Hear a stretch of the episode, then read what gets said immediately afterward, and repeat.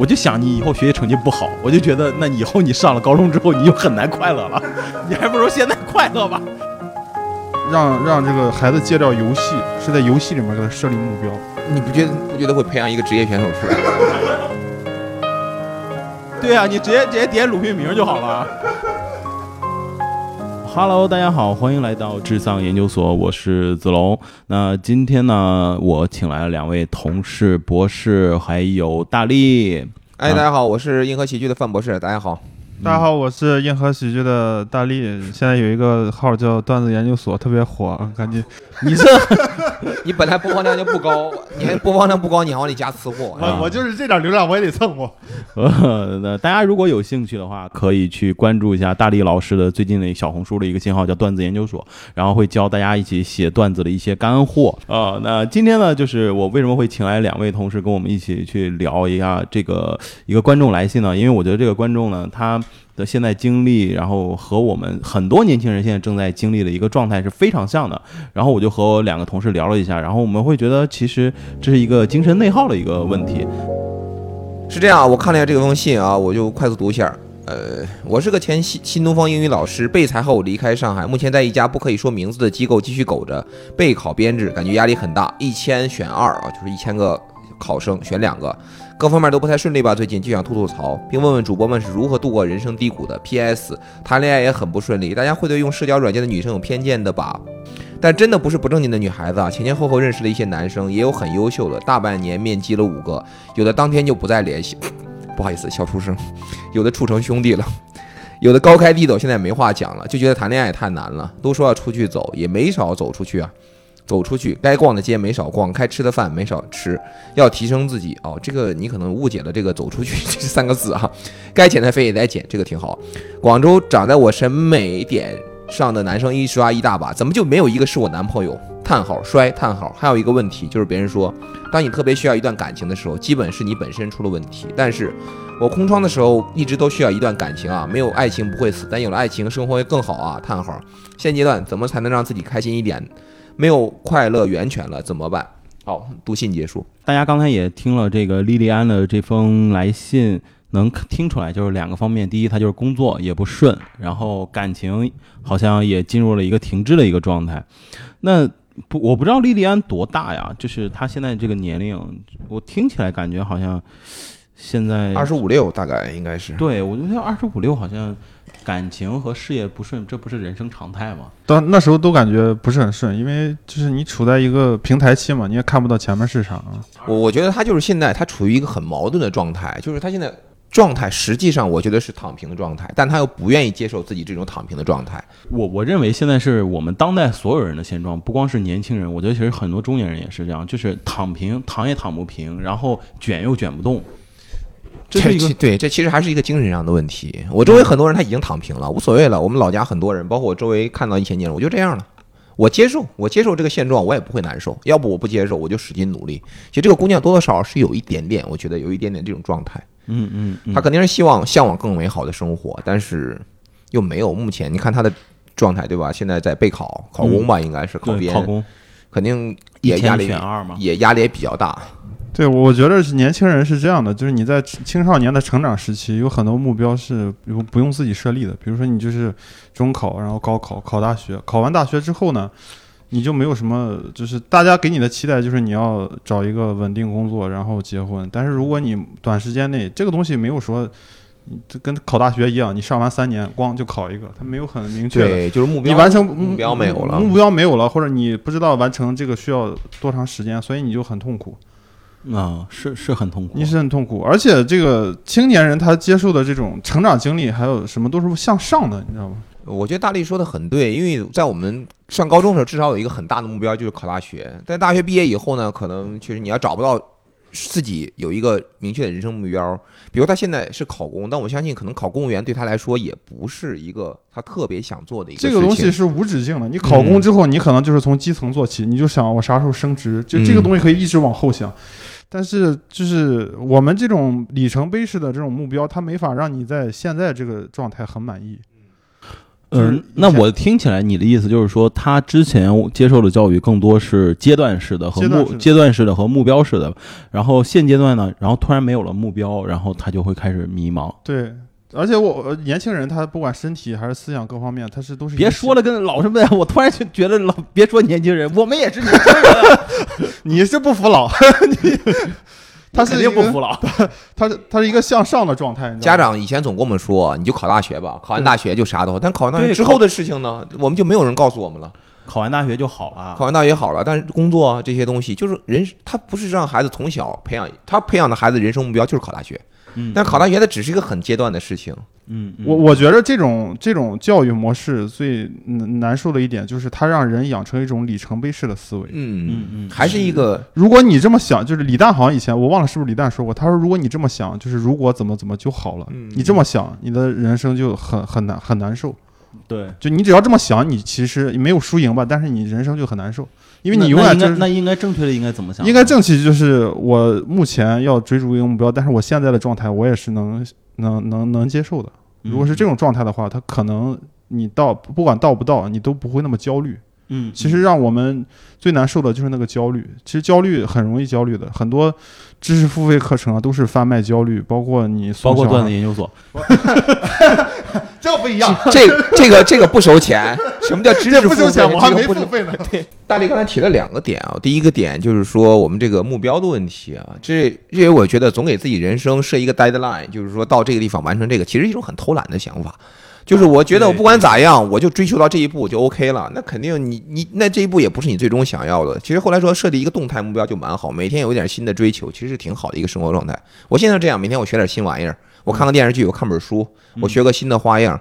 第二个就是他说那个就是接受呃，但不躺平。我觉得这个是一个缓解焦虑一个特别好的，就是首先对你接受自己有不完美的地方，这样你上心态上你可以不为你现在的问题去焦虑，但是你又不满足，他就让你时刻有一个往上走的，他保证你未来某一天不会再因为这段时间没有去成长而焦虑。其实这个状态是这样一个相对矛盾的状态是比较好的，接受自己的不不完美。就接受自己，我就是这个样子，我现在就是这个样子，我不要为现在事情悲伤，但是我未来不要这个样子。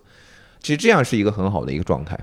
那我听起来就是还挺思辨的，就是接受，但是不躺平。对对你接受不躺平，你也可以，你可以让自己成长，就是你有一个计划让自己成长。对，我我前两天看到了一个，就是在 B 站 UP 主，然后就讨论了一个问题，就是关于很多人就是躺也躺不平，然后卷又卷不动，应该怎么办？他说，其实就是呃，最大的问题是我们的就是设立目标的习惯是出现是的，了是的，是的。我们平常会习惯就是阶段性的去设立目标，就比如说我就是以前像我，就是说减肥，我那时候在研究生的时候，我说减肥，我要从两百二减到一百六，然后我用了四个月还是三个月，反正我就完成了，正好那时候又又是奥运，呃，我就做到了这个问题。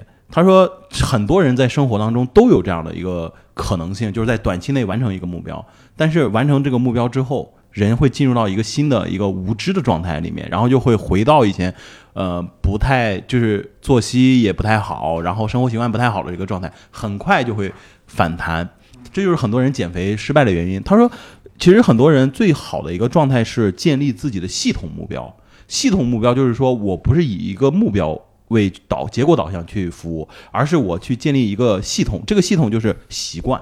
呃，比如说我就是每天少吃，然后喜欢多吃蔬菜，然后每天多运动。就是我每天运动四十分钟，但我不是那种强化性运动。他说你这样时而久之，就是说你会发现这个东西，就是它不仅完成了你的阶段性目标，从而它还能保持性你的保持你很多的结果。就是目标之后还有一个新的目标，它是自然生成的。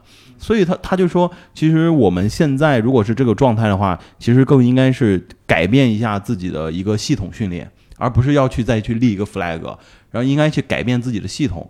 他这样的话就能培养出一个更好的一个习惯。我觉得这个还是有可能，呃，就是我刚才分享这个观点，有可能是比较适用于现在这个状态，就很多年轻人的状态，你卷也卷不赢，呃，然后躺也躺不平的情况下，你可以尝试着，然后改变自己的一些系统习惯。比如说多去看一本书，然后多去培养一些呃其他的爱好。嗯嗯，其实刚才你提到两点，第一个，你能够设立一个阶段性的目标已经不错。很多人在设立目标的时候，他只有一个总体目标，我要挣一百万。哦很多年轻人存在这个问题，那我挣一百万，那就你就没有中间的过程，没有一二三四。其实你减肥，你能达到这个目标已经很不错了。至于后面但是现在的习惯那是现现在还是胖啊，对，其现在还是连但但是。你曾经做到过，嗯你看你追求的什么？是我曾经有过这种体验，还是说我要改变？其实我不要求每个人，我经常健身，嗯每个人活得快乐就好了。我这种状态我喜欢，但你未必喜欢。你曾经做到过就 OK 了，你至少做成功过一点。我先说一下啊，博士体脂百分之十三，这个状态就三十。六岁百分之十三 呃，我这以前百分之十，他自己说的，是以前瘦的时候百分之太十，讲了这个。就是我是我是喜欢这种生活状态，但我我也喜欢，但我做不到。我也喜欢，我但我不要求，我觉得这是每个人的习惯。对，回到第一个阶段性目标啊，就是包括减肥。其实我觉得这个时候啊，人很多时候做不成一些事情，是因为没有成就感，没有信心是来源于你一点点小成就感。我就举个例子，我二零一七年只完成了一件我认为很有成就的事，就是把我的驼背纠正过来了。我只做了这一件事情，我就告诉自己，每天你挺胸必须要挺一年，嗯，我就完全纠正过来了。现在这都是用没有说一下你就能做到一个惊天伟业，你都是从一点一点一点的小事，比如说开始看书，比如说纠正自己的一个坏毛病，嗯，三天打扫一次屋子，你以前不爱卫生，或者说是每天早睡那么一点点，每所有的你的信心都是靠这么一点一点一点，包括运动也是，你不断的去挑战新的目标，也是累积自己自信心的一个过程。嗯，在做大事的时候，你才有更多的自信啊！回想的是我做成过这些事情，没有说没有不存在那种一上来你教给我两个亿的 case 我就能做好，没有这种人有这种能力的，一定是一点一点的小自信。这还不是因为现在大家都是从小到大喜欢看短视频和电影，是，他都是就是这个主人公都是啊，经历了很多磨难之后，砰一下子。全是那种鸡血式的，你一定要怎么样，你就会成功。那过程呢，没有人告诉你过程。，对，其实这个是我觉得是一个很查漏补缺的一个地方。古人都说过，所谓不积跬不积跬步，无以至千里。你都是一点一点的。我觉得这个是今天我觉得要讨论的一个嗯，给年轻人一个特别重要的，就是你都是一点一点自信累积起来的。嗯，你今天说我完成了一件这个小事儿，哎，我特别厉害，我把屋子收拾好了，我明天我又把这个东西洗了，一点一点的小的成就感，慢慢累积，慢慢累积，它是这么一个过程。我亲身体验是这个样子。嗯嗯，大力老师呢？我我觉得博士说的挺对的，毕竟体脂率这么低，说啥都对。你锻炼就得听博士的，那你自己有这样的感受吗？通过这种设设立一个系统性目标或者是一个短期目标，然后再再拆分你的短期目标。也也有拆分短期目标，但是比如说我这个减肥吧，我减肥也减了一段时间，就来到深圳就打破了我的减肥习惯啊。但是昨天晚上又去吃生腌了是吧？生腌了，那个热量 那个那个热量不高，那个热量不高，那 那个都是海鲜。就是除了除了会痛风，没有别的问题。就我觉得是这样的，就是你在中间扩呃克服焦虑是很正常的，你可能需要需要一些这个事实来给自己克服焦虑。嗯你比如说我我我给大家讲一下我克服焦虑的例子哈，就是有小呃有小孩儿实际上很容易焦虑的，因为小孩儿就周围一直会跟你说他到几岁应该干什么事儿，比如说他一岁应该会走，或者是他十十几个月的时候他他们他六个月应该会什么坐起来，或八个月会爬什么的，就是啊，你周围一直会有人告诉你他到什么年纪应该做什么事儿，这个就天然是一个里程碑。但是小孩儿不知道，你只有大人焦虑。你但是看莉莉安也是这样，对他就是觉得他他也是觉得他应该去找一份你应该去怎么，样？觉得你然后应该找一个人。这个年纪有稳定小孩小孩儿其实他完全不焦虑，就大人其实焦虑的都是大人，但是现在你自己有自主意识了，开始焦虑了。这个事儿呢也没有必要焦虑啊，就是你发现他过几个月之后，以前他不会的技能他就是会了，所以因为他相当于这个小孩儿他自身处于一个就是你无意识的一个成长状态，就跟我们成年人需要定刚才博士说的这种目标才能让自己成长，但小孩不用，你只要给他一直喂就行了，就是按照 直接往嘴里塞，就这么简单，他就他过几个月肯定就会 走，是完全不需要。生物技能啊，生物技能，你完全全基因决定的，你往嘴里塞东西，他就一直长，你完全不用操心。其他的东西我觉得也不用操心。我给大家举一个例子哈，嗯就是你关，比如说有有人说输在起跑线上，给小孩买各种早教，可没有必要哈。给大家举一个例子，牛顿是遗父子，他没出生，他爹咣就没了，没了。然后出生了，他妈改嫁，当年都是这样的。然后他呢和自己的外婆长大，他老他外婆是个文盲，长到七岁。你想，就这种早教几乎是零啊！就你和一个文盲这个外婆好歹你看现在大家，你至少至少是个月嫂，她也是初中毕业，对不对？所以完全没有必要，你知道吧？就是完全没有必要焦虑，就是没有必要焦虑，就不管是什么方面，只要往嘴里东喂东西，就自然成长。所以这这个非常重要。但是从历史时间上，还有几个牛顿？对呀、你 这个幸存者偏差，这个纯幸存者偏差。就是你觉得牛顿他不需要早教，就是孩子其实也也可以。我一直这么想，从来不焦虑。延延延展那个呃，就是大力老师说这个问题，就是现在不是刚暑假嘛，就是我女儿小葵今年是二年级，其实她之前的学习成绩还挺好的，但是因为从上学期吧，因为有可能就是。她的这个有可能是家庭原因，还是说是他自己的一突然长大了，他开始自主意识比较强了，然后他开始疯狂的玩儿，然后呢，就是学习成绩就有点一落千丈，嗯，呃，就是我跟他说，我说你这次如果说就是考试之前，我说你好好认认真真考试，他就属于很粗心那种，我说你认认真真考试，如果考好了，然后呢，我就带你去海边度假，我我们就是我们爷俩，我就一周在海边儿，然后你想玩什么玩什么，你想吃什么吃什么，我说我全部给你买单，然后但是就是。我前提是你必须要考到多少的分数，成绩下来了，然后呢，就是 就是有两门是达到了，然后有一门就是差的有点远，你知道吧？然后考了个八十分，嗯，就语文考了个八十，然后他还很高兴，他就说啊，我们去海边 吧。我我我我当时呢，其实说实话，我其实是很生气和愤怒的，你知道吗？但是呢，我还得是舔着脸，然后笑嘻嘻说：“我说行啊，可以啊。”我说那就安，我就来安排一下。他说那我们什么时候去？我说你去吧。我说爸爸就不去了，爸爸不是个好爸爸。其实我当时是陷入到某一种很焦虑的状态，就会觉得，哎，孩子是不是呃，就是已经输在起跑线了？但是呃这一段时间，我自己又跟他相处，我再想想我小时候，我我现在跟他说，我说你好好玩儿，就是你现在就是你得快乐，因为我就我现在就是这么想的，就是。我就想你以后学习成绩不好，我就觉得那以后你上了高中之后你就很难快乐了，你还不如现在快乐吧，该怎么样就怎么样吧。快乐守恒，你知道吗对，但是我还是会想，就是 希望他能在学习上能认真一点。但是我会，我也不强求了，就是你你快乐吧，你你你先快乐吧。然后他妈前两天又跟我打电话说要，呃，就是讨论一下，就是说要要不要就是读这个英语，呃，怎么样？要要再续费什么？我说不用。我说到时候他要考雅思，我说我来跟他教。我当年怎么考雅思，我教他。我说突击，但是我现在不想让他那么痛苦，因为他现在课太多。我说算了算了，就快乐教育吧。就是我觉得是要打破一些呃传统人给我们的固有观念。传统这种全世界家长都一样，如果把学习和奖励来挂钩的话，他达不到最终的目的啊学习 达不到，真达不到目的你。你知道有一种方法让呃让让这个孩子戒掉游戏，是在游戏里面给他设立目标。是你比如说你以前没有这游戏机制的时候，你比如说你三个星期一周必须给我上两个段位，哦他就很难受，他早晚就烦了。哎，这个其实是墨家思想，非攻兼爱。对，就是说，就墨家当时是这样的，说两国不要打仗。嗯然后那个人说不行，我就得干。嗯他说行，你要干是吧？那我就给你打，嗯我让你打不赢我。嗯 然后就是让让在就是在你输的过程中，让你知道你有各种各样的破绽，就是人外有人，天外有天，让你自己就是完成不了那个目标，就就就难受了，就难受。是他是这和墨家思想有点像和学习一样，和学习一样，就是你给他游戏设计不一样，你两个星期之内必须上王者，他上不了就难受，嗯早晚都抛弃。你早晚你不你不觉得不觉得会培养一个职业选手出来？那有可能，因为这种你你知道你这句话会被职业选手网暴了，你知道吗？你他妈知道职业选手多少多少人才出一个？有有一次我看过一个访谈，就是邓亚萍，嗯邓亚萍的儿子是北京市第一孙尚香，嗯嗯嗯，北京市第一孙尚香。嗯然后他说我给你报个班儿，让你去。他去打了三天，回来了，说妈我不干了。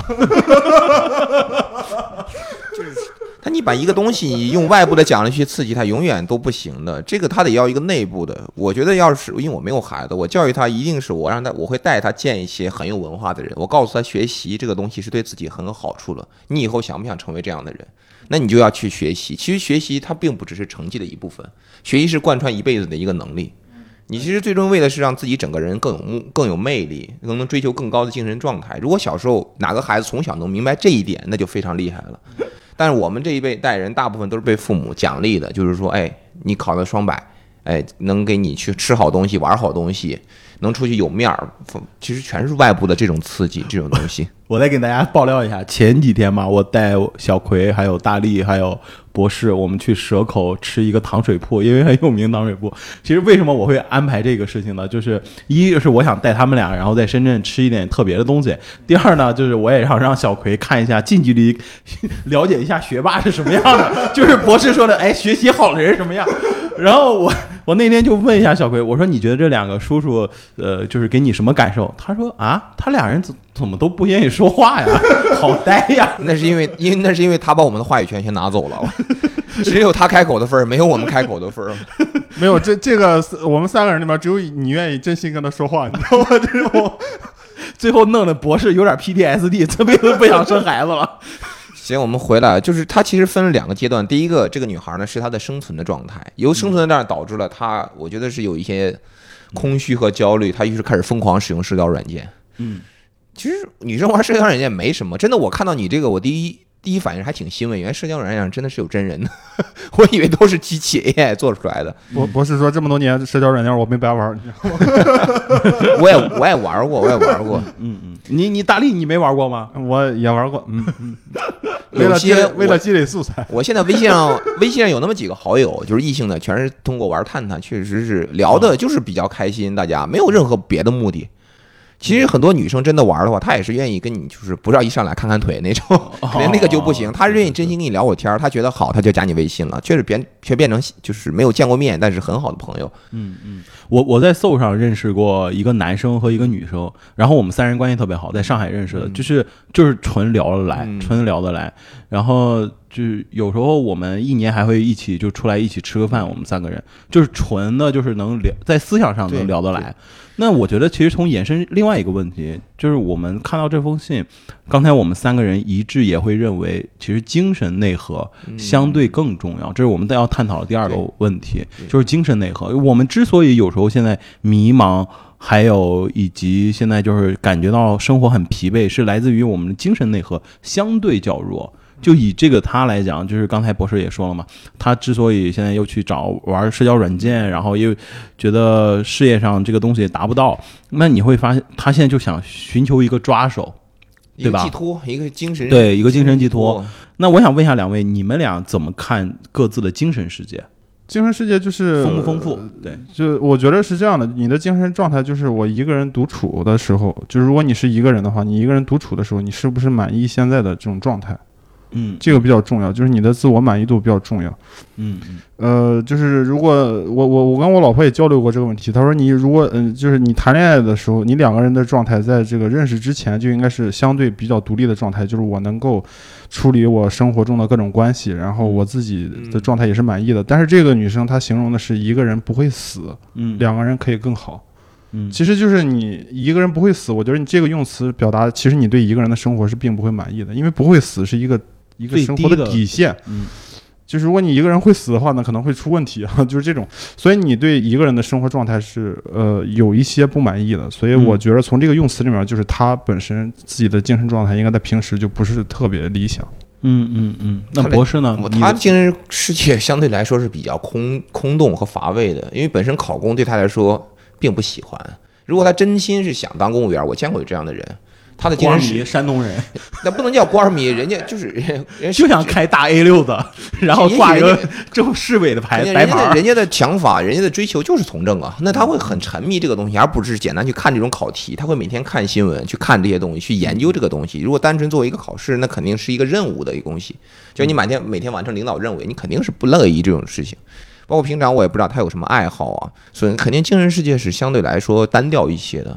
这样的人肯定他需要很强的、很强的其他东西来填充。精神世界不太充足的人，一般一般的那种反应就是他会买很多东西，家里面会塞很多东西。嗯但精神世界相对来说好一点的人，就是很单调，家里面，因为我不需要这种外在的东西去去当我的抓手。就跟乔布斯一样，家里只有一个沙发，一个台灯。是吧？还好我比他还多张桌子，我还多张桌子多个电脑。不是他，他就觉得所有的东西就配不上他的那个生活空间，他不愿意买，然后他就只要因为精神世界充分的人，每天他的大脑是时刻是高速运转的，他可能这个时间在想这个事情，这个时间在想这个事情，下一个时间有新的刺激点，他的大脑是时刻在，而不是停留在某一个状态，就是很焦焦虑的那个状态。对，就是呃，我在说一个很抽象的观察嗯啊，就是前一段时间网上都会流行那个数学的伪神。然后好多媒体去采访他，我就明显感觉到，就是一帮很空洞的人想窥窥探一个精神世界极其富足的人，然后基本上是鸡同鸭讲，就是他想表述的东西，就是哎，本应该是这样子，我不就应该是这么过吗？但所有人就会说啊，你怎么会这么想？就是有点这个感受。而且我觉得精神世界人他有一个很强大的一个标志，就是他是不太 care 外面的人怎么去看他的。嗯嗯，就是你们两位认为自己是精神比较富足的人吗？我觉得自己精神状态还可以，就是我哪怕一个人待着也不会很无聊。但是我老婆也很独立，我离家很长时间了，她也没有联系我。因为觉得你是个累赘。你会出现大熊那种状况吗？四十八个小时 不联系，其实正常，在这夫妻来说就比较正常这个事儿。像伪像伪神，我是能多少理解，因为在他的世界里面，他追求的东西，他那种高层次的快乐，其实比远比物质世界带来的快快乐要开心。要开心的多。，对我现在不能说像伪神那样，但对于很多所谓世俗快乐，我是不开心的。就比如说，我不喜欢去玩儿，吃东西呢，吃三十几年，有再好吃的也就那样。嗯嗯，我是能向下兼上上兼容，向下兼容，就是我最想吃的时候，我把它吃到就 OK 了，但我不会想这个事情。嗯去哪玩儿，可能买新的东西也不会有满足，嗯嗯给自己带来那么大的快乐。嗯嗯就所以说，精神世界的那种成就感带来的东西，远比这些要远要高得多。嗯在那个我最喜欢那篇文章叫《牛逼顿的一生》里面，它有一个金句，虽然很粗俗啊，嗯说是搞科研比搞女人来的快感要强烈的多对。搞女人就那么是是几秒，搞科研的快感是强烈而持续的。他是对，而且每天起来都有新的刺激的。对，对，所以他能获得的这种，就是伪神伪神能获得那种精神上的愉悦，比我们正常人要呃多得多。他可能根本就不理解咱们，对说你们有什么好开心的？太无聊了对吧？对对，你们太无聊了，这个事情就吃个东西、逛个街、看个剧，有什么好玩？在某一种上，你们会不会觉得像伪神看我们，就跟看他看一头看一群猪一样？对，差不多，但是他只是不表现出来，他可能对他觉得他我们就是一头就是就一群猪，然后就每天吃饱了，然后去拍个照，然后就这些东西。有有种这个意思，但是这这个女生是这样的，她可能我不知道她的业余生活是什么样的。就是如果你尽量让自己的业余生活丰富一些，她不会这么苦恼，就是她能获得的这种快乐会多一点。就是你尽量丰富一下不。建议在精神相对单调的时候，统一大力去找一个对象。我们在学生时代，你想女生楼底下整天吵架，那究其原因就是因为没事儿干，你精力又旺盛。你如果你把对方当成你全世界的话，这是很可怕的。你每天太多的心思放在他身上，你就得怀疑，哎，他是不是爱我？他是不是不爱我？他这个语气又不对了。你每天就在研究他，研究来研究去，两个人都很不自在。你有个事儿干，爱情就是一个就是一个润滑剂嘛，有就行，没有也不太影响。嗯，所以给他建议就是应该去做一些真正自己想做的事情。还有没有一种可能性，男生天生就比女生更容易找到自己的精神世界支柱？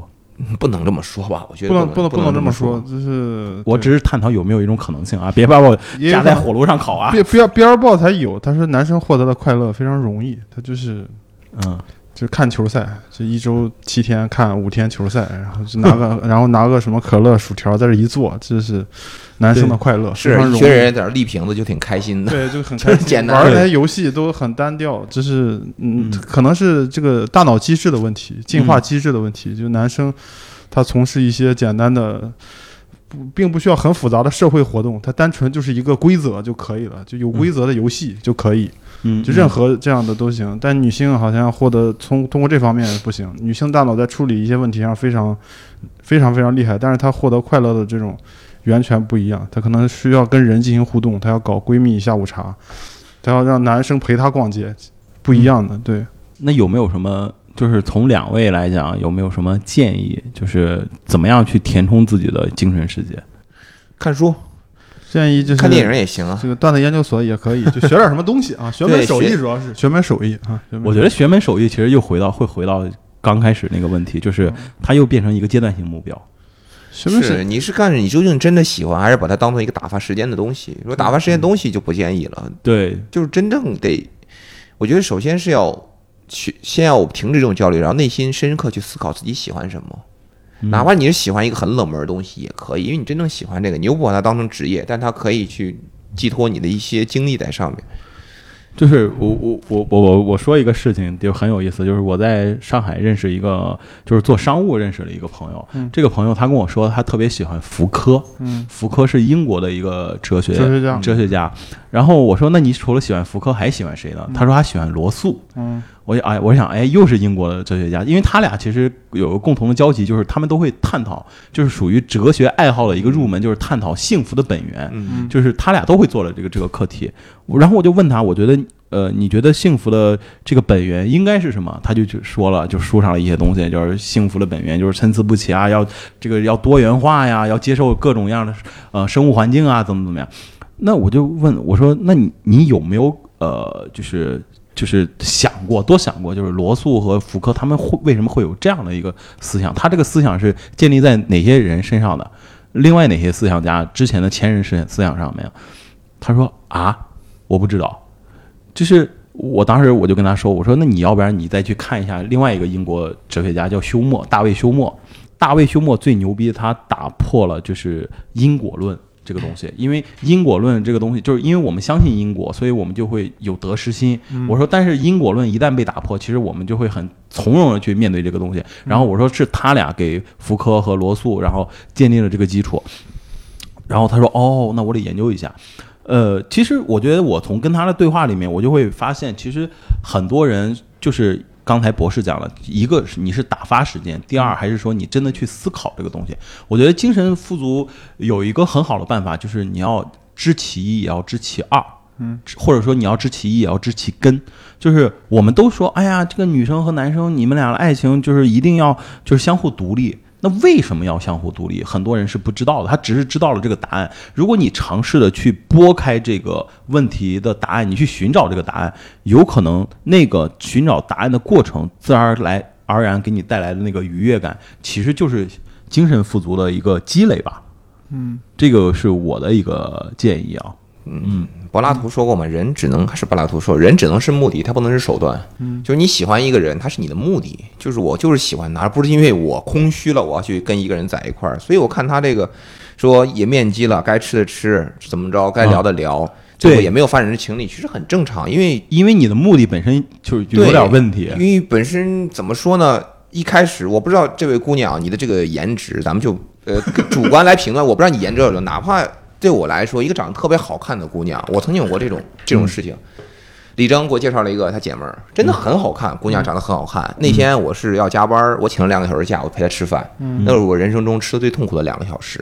嗯她跟我没有任何共同话题，她只是一味的跟我说她的工作。她说炒股，拿着股票赚钱。我说我不爱炒股，我跟她聊，我说你看书吗？不看。我说那你喜欢干什么？他说我也爱旅游，我不爱旅游。就那两个小时是我吃的最痛苦的两个小时，就吃到最后就是生理上我头疼。嗯。回到办公室，我说我还不如加两个小时班呢。嗯，就很多时候，就是如果你自己是一个很无趣的人，就是要就你就你的颜值，如真的他到一定程度，他就不能遮盖这个人的无趣。嗯。除非这个男的他就他就是目的很单纯，就想跟你纯粹肉体上有这么一次接触，嗯否则如果就是作为一个情侣来说，如果你跟他的这个交集不多，或者说你相对来，我觉得你目前那个状态能聊出来的也很少，那其实就确实不容易能跟人形成一种亲密的关系，嗯，可能当朋友还是 OK 的。从建立搜妹关系来讲的话，也是需要有自我的一哇，个搜妹是一个更高级的，搜妹的你要精神要高度匹配的，嗯这个比。比可能 sex partner 这个东西需要的更高，sex partner 只需要你身体互相协协调就可以了。嗯嗯，我觉得博士已经脱离低级趣味了。那天晚上没有假装喜欢股票，是是是是是，我假装喜欢不来那个事儿，我真的很痛苦聊那两晚上。吗？一边手机一边查一边聊，哎，就真的，那其实博士有意思啊，为什么博士对 那么好？其实其实我们俩单纯就是一个朋友。我觉得，因为他的其实，在我眼中啊，就是是因为我跟他认识那么长时间，我知道他是一个什么样喜好的人，但是确实就是一个在我眼中看来，她就只是长得还可以的一个小姑娘，她的大脑是空白的。嗯嗯，就是我也是跟这种人说话，我是很难受的，就是生理上的难受。但是我认为你也应该是跟他是有生理上的难受，没有但是你你骂他就挺开心的。对，但是我会发现，你我会发现你会特别喜欢逗他。对啊，那好玩嘛。就是有一个朋友，就是他，我在我眼中，他跟是一个一个一个形象，你知道吧？就是 他要老是干傻逼事儿，我也会骂他。他要真的找我来问一些问题，我会很认真的跟他说，比如他说跟对象出什么问题，我会认真跟他解答。嗯但是另一说哥，我又喝酒，操你妈傻逼，你又他妈又人才瘾大的，跟我 第二天哥，我我我下次再也不喝了。我说你下次说的时候，我就把喝 的时候把这句话给你看，就这么一个朋友，相当于就很多时候就是一种聊天嘛，就是一个朋友哦哦，聊天儿，你你会把它当成一个宠物？那倒不是，那倒不是，哦就是一个很好玩的一个小朋友。哦，明白了，明白了。就是你在有时候你你深夜两三点的时候，突然有个人跟你聊一会儿，还挺开心的。就是也没有两个人就是什么都聊嘛，也没有任何芥蒂。他有什么精神上问题，你帮他解决一下。因为我是肉眼见过好几次，就是就是喝多了，正好我和博士正好也在喝酒，过来就发过视频过来，然后博士哐哐在那儿一顿骂，就一顿骂他，然后就在那说对不起哥，我错了，我错了，我错了。然后博士最狠说你错哪了？你错哪了？我觉得博士和对处理网易云的方式不太一样，一个是骂，一个是被骂，知道吗？就是我好想找个人骂我呀，给博士拨个电话。他对现实不满意，但是他又不愿意去特别特别努力。这好我们接着说这个女生哈。然后我我觉得是这样的，这个这个女生她刚才说到这个，她跟男生面基啊，目的就我觉得也是这样的。我我一我我我看过一个呃 B 站一个挺火的一个梁老师的爱情课啊，他一开始是找了几个人讲座，那个那个课的观众里面还有周奇墨在这听着快睡着了，你知道吗？周奇墨前面一第一集的时候还能勉强打几声，第二集他已经开始眼神开始迷离了，你知道吧？嗯。就但梁老师课讲的是不错的哈，可能现场他听起来节奏有一些慢哈，跟脱口秀不太一样不，有可能是这个周老师想上你自己讲，啊，也有可能周老师可能对爱情这一块也很专业啊。又专业又专一。然后，然后是这样的，梁老师说了一个观点，他说有时候这个感情是这样的，他不可能说就是爱情，大家普遍认为有一种模式或流程，嗯。但你你如果只是走相亲或者走这种社交软件这种模呃这种路线的话，你们俩的感情没长没到那个份儿上，你就开始走流程了，所以会让你很难受。就你的感情这种这种这这这种亲密程度跟这个流程是匹配的。嗯如果你们两个人以前是工作关系，或者是有其他的这种同学关系，你们的感情可以慢慢的长，长到一定程度，哎，吵个架就感觉哎，好像他有点喜欢我，这种这种是比较理想的状态。就是你们俩之前认识的时候，不是通过这个因为要相信认识的，这个感情会慢慢的长，长出来。其实人和人感情还是比较容易长的。前两天博士讲了一个什么让什么兄弟照顾自己的什么 女朋友，照顾照顾就那不是我，那不是我，那张扬张扬讲的，张扬讲的。就是他两个人这个感情他很容易滋长，就是朋友兄弟啊。嗯哎，那还有，你知道那个？你话说回来，他们俩在一块儿还有一种触碰禁忌的快乐，真的，我能我能明白啊。我觉得那男的女的都有别的选择，但是选对方一定有一种触犯禁忌的快乐，这是人类的本质，挑战挑战禁忌，挑挑战规则，对，所以人类的你本质。所以你俩以前是朋友或者是什么同事，单位说不让谈恋爱，你俩这感情就咣咣非常热烈，他有一种触碰，他能给两个人加分的，可能互相看都不是十分，但也有这个禁忌的加成，是吧？对。打破束缚的这种快乐。那那个梁老师，梁老师他爱情课第一第一节课讲的全是不伦之恋，嗯第二节课有人一问这个问题，他说这个恋情劲儿大呀，这句话最接地气，劲儿大，劲儿大，劲儿劲儿大 这。感情劲儿大呀！你们现在就是打破公司规则，人家当年要打破种族冲突，什么 华人和什么当地人不能恋爱。梁家辉演过一个电影，就是呃，情人，对情人，你说那时候劲儿多大？所以你们现在就是恋爱太容易，你知道吗？杜拉斯的情人，那是一个很著名的一个小说嘛。对，可能现在就是软件上面没有任何禁忌，你就可以，就是说他这个你。我觉得你给我的感觉就是，你跟人见面，可能人男生觉得就出来见一面，嗯你是把这找对象仨字恨不得眼睛都喷出来了。你这样女孩再好看，我也好像很害怕呀，真的很害怕。我交往过这样的女孩儿，就交往第二天就发短信问我说：“你以后想要几个孩子？”我说：“在，不至于，不至于，你干嘛这么着急？你要那你就跟他说你不想要孩子吗？不是，我不想讨论这个话题。我觉得我们俩就像大力说，没到这个份儿上，咱们俩得还没有了解呢，是不是？我不知道你这个跟别人见面是一个什么状态啊？如果你表现的就是想，我我要找你，我要我我要困觉，我要困觉，就是像阿 Q 那种，或者我要找对象，其实，在男的看来，跟那种不太当比喻，跟一个痴男，就是所谓的呃痴男。就女生看痴痴男汉痴汉是一个看一样感觉，对一个感觉，感觉，他会很害怕这个事情，嗯嗯嗯，他真的会很害怕。男人不是害怕这个女人啊，不是害怕这个痴女啊，是害怕了责任。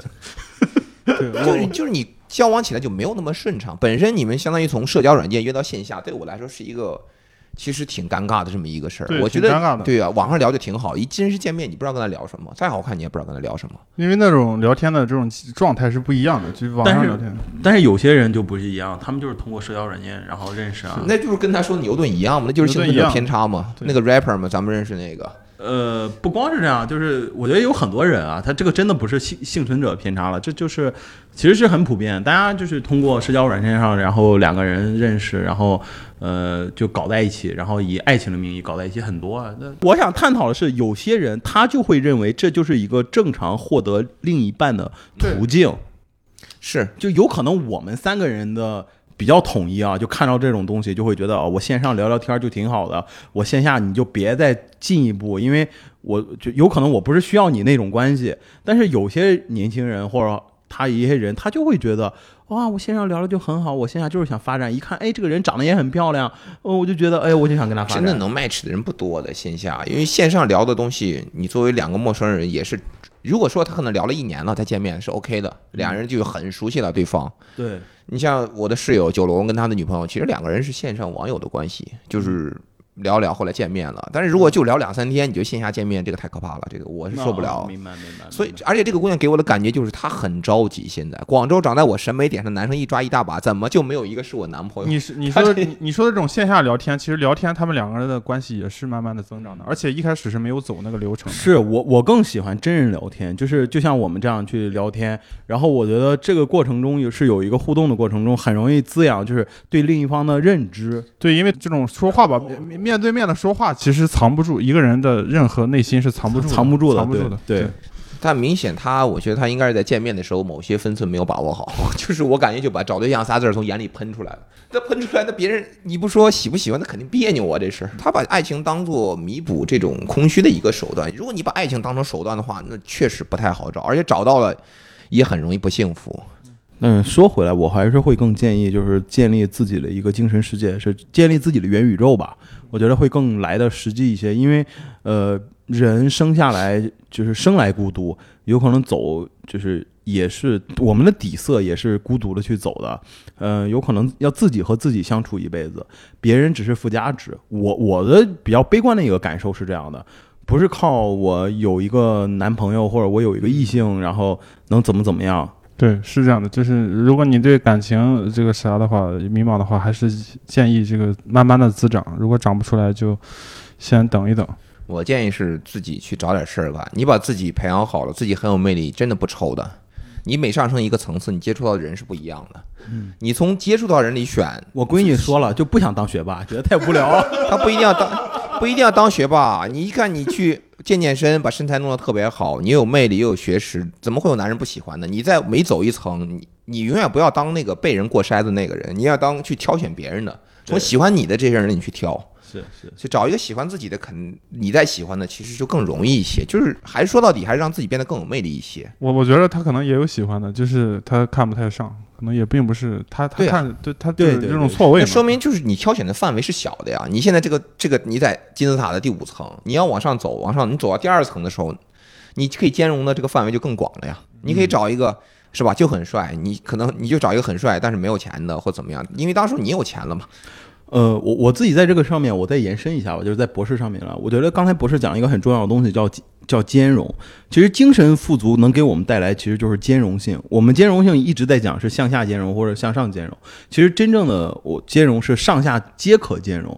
这个东西怎么呃落到实际上，就是说我跟比我优秀的人相处，我能就是所谓的兼容，就是他说的东西我能接得住，同时我能从他身上能获取到。更好的知识和新知，以及更好的思想角度。然后向下来讲，我能理解这个人，然后通过这个理解他，然后站到他的角度，也知道他的不容易，然后也能更容易包容他。但我不一定说一定要跟他发生点什么，但是我这样的话，其实是大家就是我会变成一个万金油。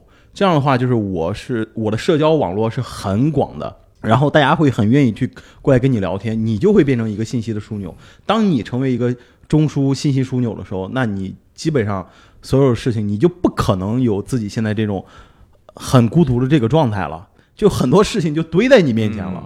对对对，因为我不知道什么叫摄像先容，去看看那个《遥远的救世主》，就是电视剧《天道》里面那个芮小丹，芮小丹就是那么一个人，他能跟丁元英这样的神仙能够走在一起成为情侣，也能往下跟一些自己的生意合作伙伴。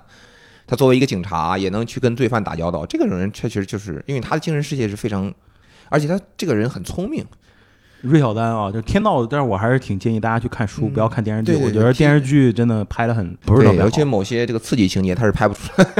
他其实有一些相对来说有点香艳的，当然这就不是主要的了。其实应该去看一看，尤其是主要是我是觉得那个电视剧里面那个女演员演的不好。哎，那不做评判，万一人有粉丝，我没看过电视剧，我看的是他的粉丝嗯也挺多的，嗯，对，但是应该不上网。嗯 岁数比较大了，估计的。给的建议就是这个时候不要着急谈恋爱，真的，先把自己的事儿给弄好，变成一个有魅力、嗯有修养，而且吸引力很大的女人，你就真的就不愁了。而且就你那会儿找的对象的质量一定比你现在要好，好很多。我觉得精神世界真的是很挺重要的。我给你要不然推荐本书吧，你要不然就是读一下康德吧，《形而上学》太难了吧？这个入不不，不不不，就就是路易斯路易 C K 说过一句话，他专场里说，他说 “People never fuck down”，嗯他就是不会跟下，嗯你你感任任任何都是向上，就从这意义上，人都是很势利的，他永远是往上看的。这不这个我觉得有一个更接地气的段子是 A.D. Griffin，、嗯他讲说男人能不能出轨？当然男人可以出轨，嗯但是你要 fuck up。You can't be fuck down。他说，如果你要是就是找了另外一半儿，就是比你现任要好，嗯你知道，其实这个男女的是很生气，但是她会讲，我操，我想不到她，她竟然还能找比比我还好的，老娘得抓紧了，也得做做个瑜伽啥的。但是他说你你要是找一个比他差的，那个女的就会疯，像我他妈哪不如他，我哪不如他。他这包含了两层了那个愤怒，第一层是你出轨，第二层是不甘心这个事儿。对，就是他这这这个段子，我觉得比那个路易 C K 那个更比比尔博那个更接地气。但大部分男的他出轨，他还只能是这个向下了，因为很难很难。以前对以前那些什么大知识分子，一般他第一个老婆都不怎么识字，他后来找的都是女学生，嗯，对他好歹算你就直接把鲁迅这个 你直接对啊，你直接直接点鲁迅名就好了。你别鲁迅，其实很多物理学家也这样。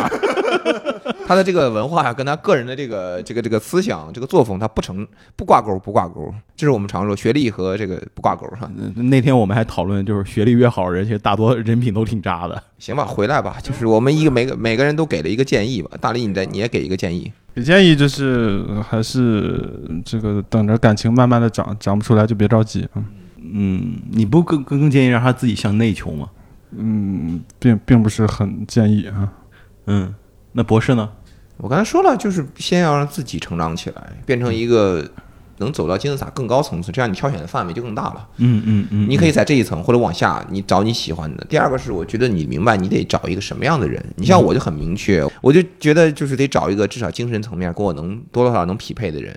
我的就是不能整天跟我说这儿好吃这儿好玩，我就一两次可以，要整天说这个我就觉得无聊。你想找一个，你究竟是跟你过世俗生活呀、你俩就喜欢到处吃吃玩玩，还是说能够跟你聊一些东西，或者有一个共同兴趣爱好？我觉得这个还得想好。嗯嗯嗯嗯，颜脸它只能，人家说了，再好的东西十八个月，或者甚至于就恋爱关系那个，就是十二个月。可能就不止三呃不到那么久，三个月之后，你看他就跟看普通人一样，嗯嗯，但后面因为脸带来的这个初期的这个快乐过去，后面就有很多很多乱七八糟的事儿，所，以想明白还是很重要的。嗯嗯嗯嗯，明白。那我们这一期智丧研究所，然后就跟大家聊到这儿。希望莉莉安呢，能就是通过我们这一期的播客呢，能给到你一些启发。希望在你的生活当中呢，不要再卷也卷不动，躺也躺不平。更重要的是要建立自己的一个精神世界的内核，好不好？那我们这一期就跟大家聊到这儿，谢谢大家，谢谢大家，再见。再见嗯